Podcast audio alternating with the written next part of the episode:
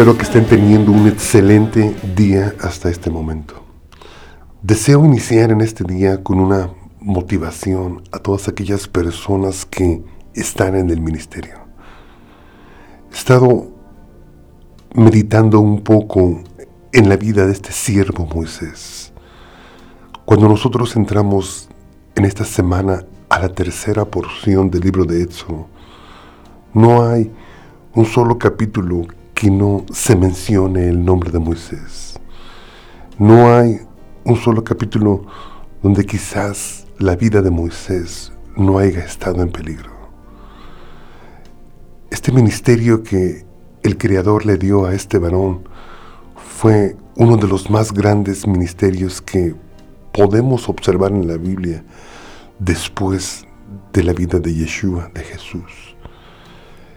Y la motivación que yo quiero hacer a todas aquellas personas que están en el ministerio, a todas aquellas personas que de una forma o de otra participan para que el ministerio, el pueblo del Señor continúe siendo alimentado y continúe caminando hacia la tierra prometida.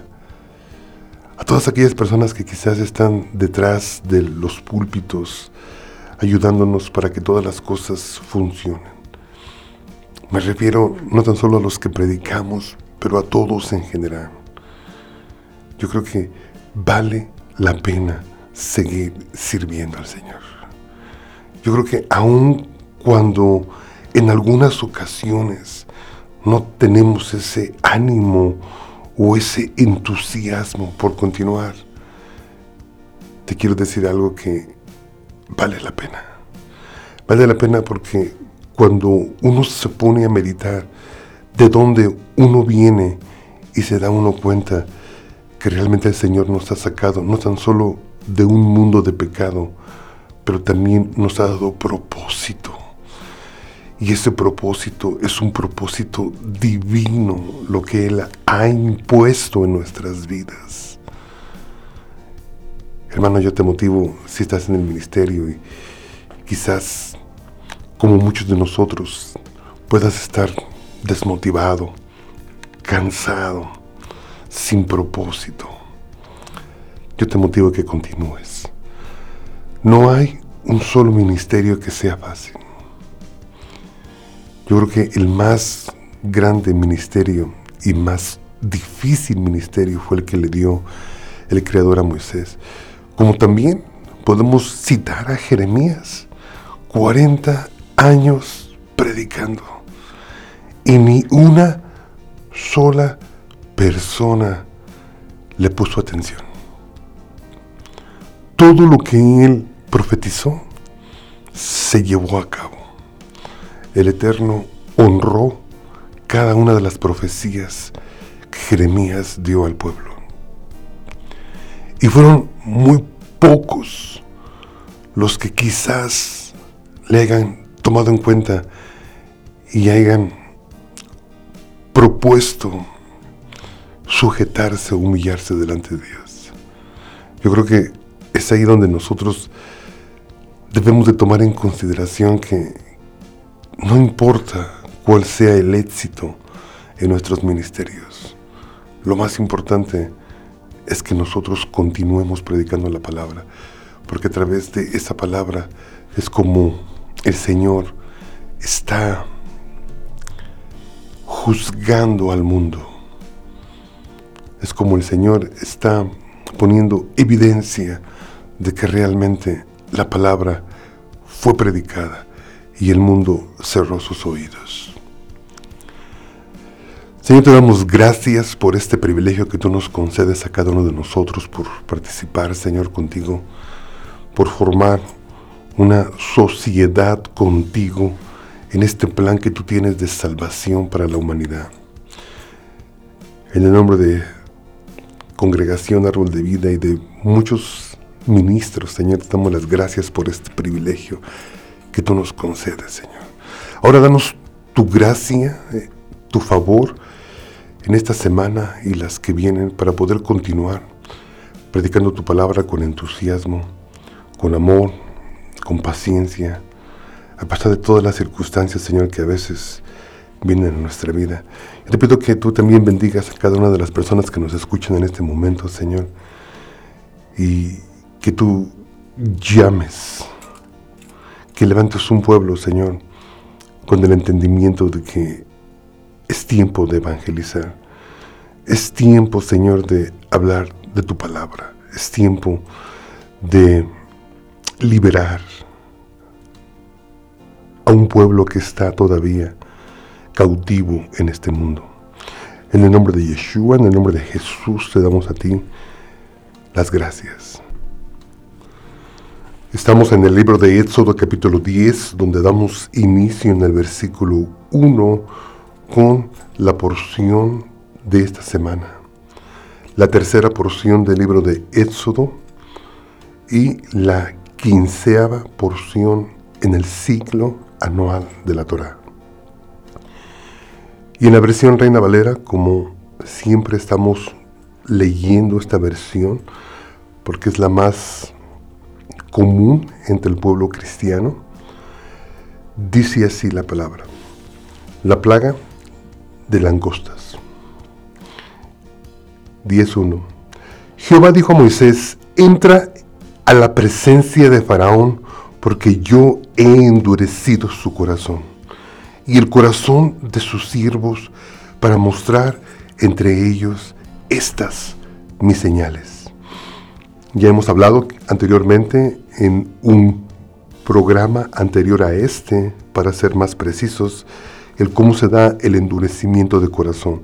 El endurecimiento de corazón es un proceso que nosotros iniciamos al desobedecer inicialmente al Creador. Y a consecuencia de eso, cada vez que va en aumento nuestra desobediencia, nuestro corazón continúa siendo endurecido. Esto es un proceso hasta el punto que es irreversible ese endurecimiento y desde luego es irreversible nuestra salvación y comunión con el Creador. Eso fue precisamente lo que le estaba pasando a Faraón.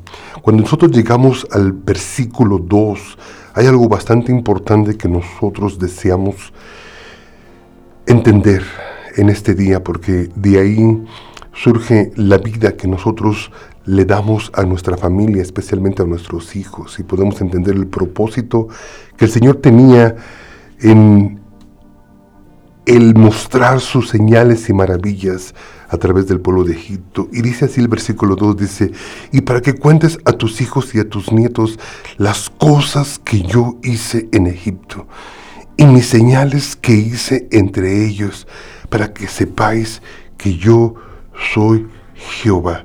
Qué importante, qué importante es que nosotros estemos constantemente dando testimonio de las maravillas que el Señor ha hecho en nuestra vida, no tan solo de las que leemos en la palabra, pero también las que constantemente el Señor está haciendo en nuestra vida.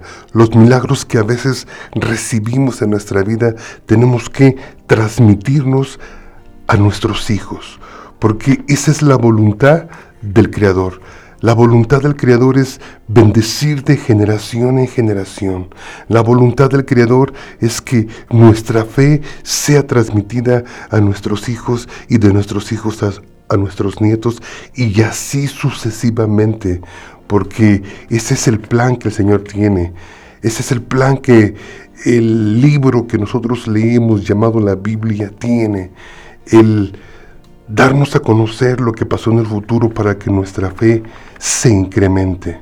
Ahora, no podemos decir que esto es un mandamiento de parte del Creador, del Eterno, porque entonces estaríamos diciendo que estaríamos añadiendo un mandamiento más a la Torah, y de hecho ya tenemos 613 que a veces son difíciles de recordar o de hacer. Pero lo que yo sí considero es que es una motivación, es una sugerencia, porque el propósito que el Eterno tiene al insinuar que nosotros tenemos que ser intencionales en dar este testimonio a nuestros hijos constantemente, es porque Él desea que nuestros hijos también sean salvos. Es algo que nosotros encontramos en el libro de Hechos capítulo 16, donde nos dice específicamente que el apóstol Pablo le predica a este carcelero, donde le dice, cree en el Señor Jesucristo y salvo serás tú y toda tu casa. No es precisamente que esa salvación vendría a través de un ángel o a través de Dios mismo, pero sería de que este varón tenía que ir y comunicar el mensaje a su familia para que su familia pudieran recibir la salvación. Ese es el punto. Yo creo que todos deseamos la salvación eterna de las personas que más amamos, especialmente la de nuestros hijos. Yo creo que cabe remarcar, recordar lo que el Mesías, Yeshua, Jesús, dijo en una ocasión, ¿de qué le sirve al hombre ganar todas las riquezas de este mundo si al final pierde su alma y pierde su casa? Su casa refiriéndose, yo creo, a su descendencia, refiriéndose a las personas que uno ama, refiriéndose a, a las personas en las cuales uno invierte más tiempo en nuestra vida. Quiero dar lectura a Deuteronomio 6, 20, 24, que es bastante similar a lo que acabamos de leer. Y dice así la palabra, dice, mañana, cuando te preguntare tu hijo diciendo, ¿qué significan los testimonios y estatutos y decretos que Jehová nuestro Dios os mandó? Entonces dirás a tu hijo, nosotros éramos siervos de Faraón en Egipto y Jehová nos sacó de Egipto con mano poderosa. Jehová hizo señales y milagros grandes y terribles en Egipto sobre Faraón y sobre su casa delante de nuestros ojos y nos sacó de allá para traernos y darnos la tierra que juró a nuestros padres. Y nos mandó Jehová que cumplamos estos estatutos y que temamos a Jehová nuestro Dios para que nos vaya bien todos los días y para que nos conserve la vida como hasta hoy. Qué bendición, qué bendición cuando podemos también recordar Salmo 127, donde nos dice en el versículo 3, He aquí, herencia de Jehová son los hijos, cosa de estima el fruto del vientre, como saetas en manos de valiente, así son los hijos sabidos en la juventud.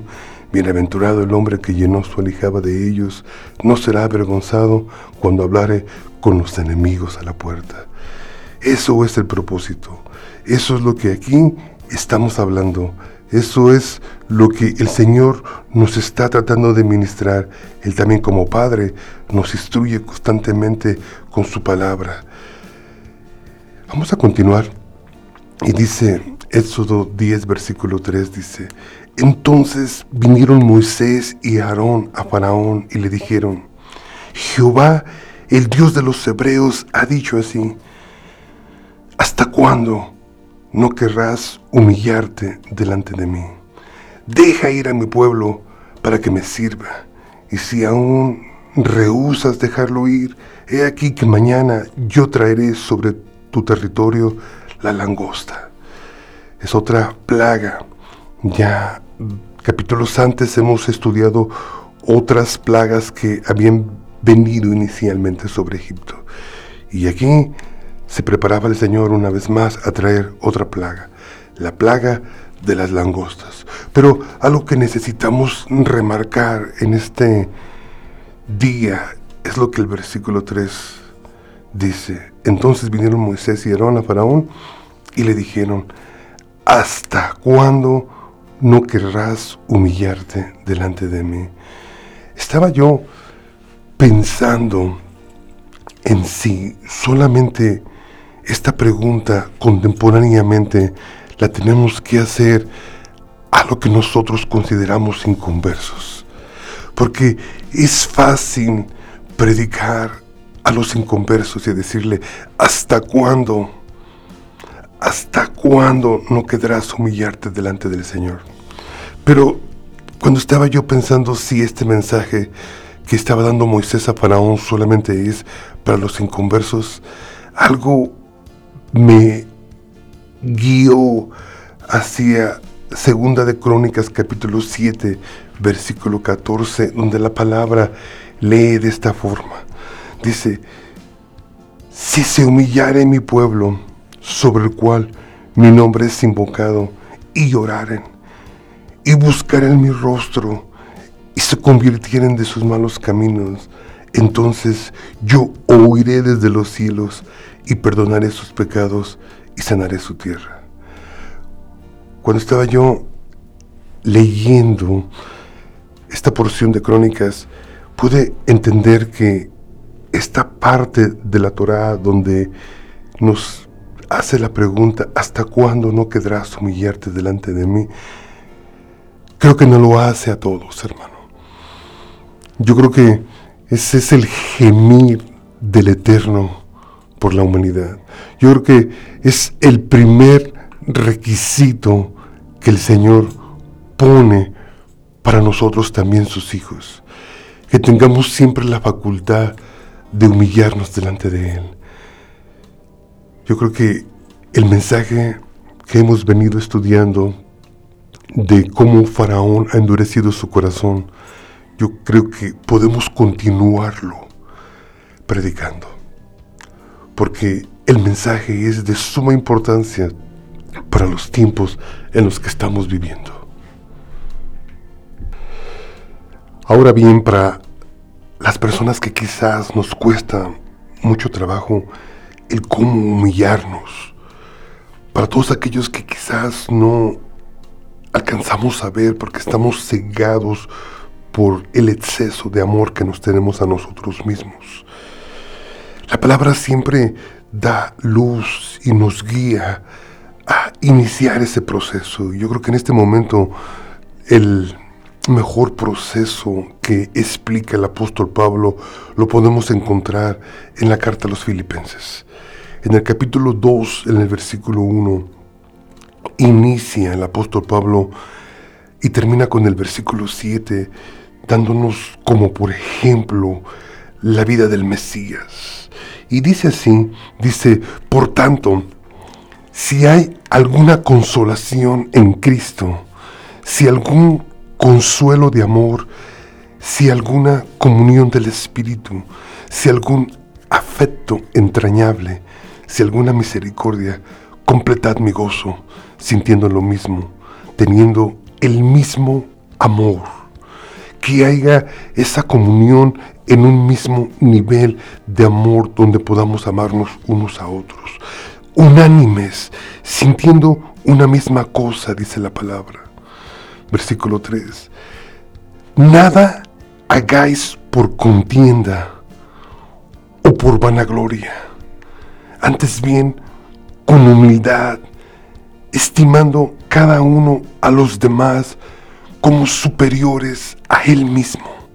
Qué importante, qué importante especialmente en tiempos donde aún nosotros los líderes no entendemos este concepto. Estaba escuchando a un predicador, específicamente a un rabino, donde él dice, muchas de las personas que están dentro de las congregaciones prestando sus servicios voluntariamente o aún bajo sueldo, dice, muchos de ellos no hacen las cosas por amor a Dios o al Mesías, sino hacen las cosas por sí mismos, porque el estar en un puesto de liderazgo, por estar en un puesto donde estemos visibles a la comunidad, donde llamemos la atención de la comunidad, donde atraigamos la atención a nosotros, también puede ser un salario. Entonces, cuando la palabra nos está diciendo aquí es que nada de lo que hacemos tenemos que hacerlo por contienda o por vanagloria. Dice que antes bien con mucha humildad, olvidándonos de nosotros mismos, estimando a cada uno de los demás como superiores a nosotros. Ese debe de ser el principio que nosotros tenemos que establecer para poder humillarnos delante del Creador. Dice, no mirando cada uno por lo suyo propio, sino cada cual también por lo de los otros. Recuerde, estoy leyendo la segunda parte, el segundo capítulo de Filipenses. Y en el versículo 5 dice, haya pues en vosotros este sentir que hubo también en Cristo Jesús, el cual, siendo en forma de Dios, no estimó el ser igual a Dios como cosa a que aferrarse. Versículo 7 es a donde deseo llegar, sino que se despojó a sí mismo tomando forma de siervo, hecho semejante a los hombres. Y estando en la condición de hombre, se humilló a sí mismo, haciéndose obediente hasta la muerte, y muerte de cruz. Entonces, ese es el punto, ese es el mensaje, que sí hay formas, la palabra nos enseña el cómo podemos iniciar en nuestras vidas esa humillación. Porque realmente lo que queremos en nuestras vidas es ver las bendiciones que el Señor tiene para nosotros. Y hemos leído crónicas donde dice, si mi pueblo se humillare, sobre el cual mi nombre es invocado, y lloraren y buscaren mi rostro y se convirtieren de sus malos caminos, entonces yo oiré desde los cielos, perdonaré sus pecados y sanaré su tierra. Eso es el mensaje que deseamos mandar en este día. Y si tú en este momento puedes decir, hermano, no he sabido humillarme, recuerda, el teléfono a marcar es 214-212-7676. El humillarse no es fácil, pero el tener una persona que nos vaya guiando, una persona que nos vaya constantemente discipulando, podría hacerlo más fácil para nuestras vidas. Recuerda, hermano, 214-212-7676 y esperando que el mensaje de la palabra llegue a tu corazón y que realmente empecemos ese proceso donde vamos caminando hacia obtener las bendiciones del Padre. Y si se convirtieren de sus malos caminos, entonces yo iré desde los cielos y perdonaré sus pecados y sanaré su tierra. Y eso es lo que nosotros estamos buscando, hermano. Que el Eterno sane nuestra tierra. Que el Señor te bendiga. Amén.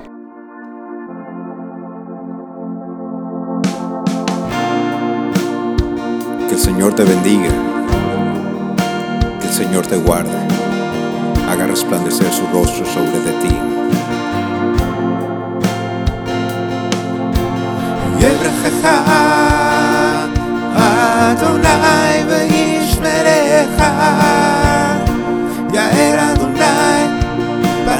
פניו אליך וחונקה יישא אדוני פניו אליך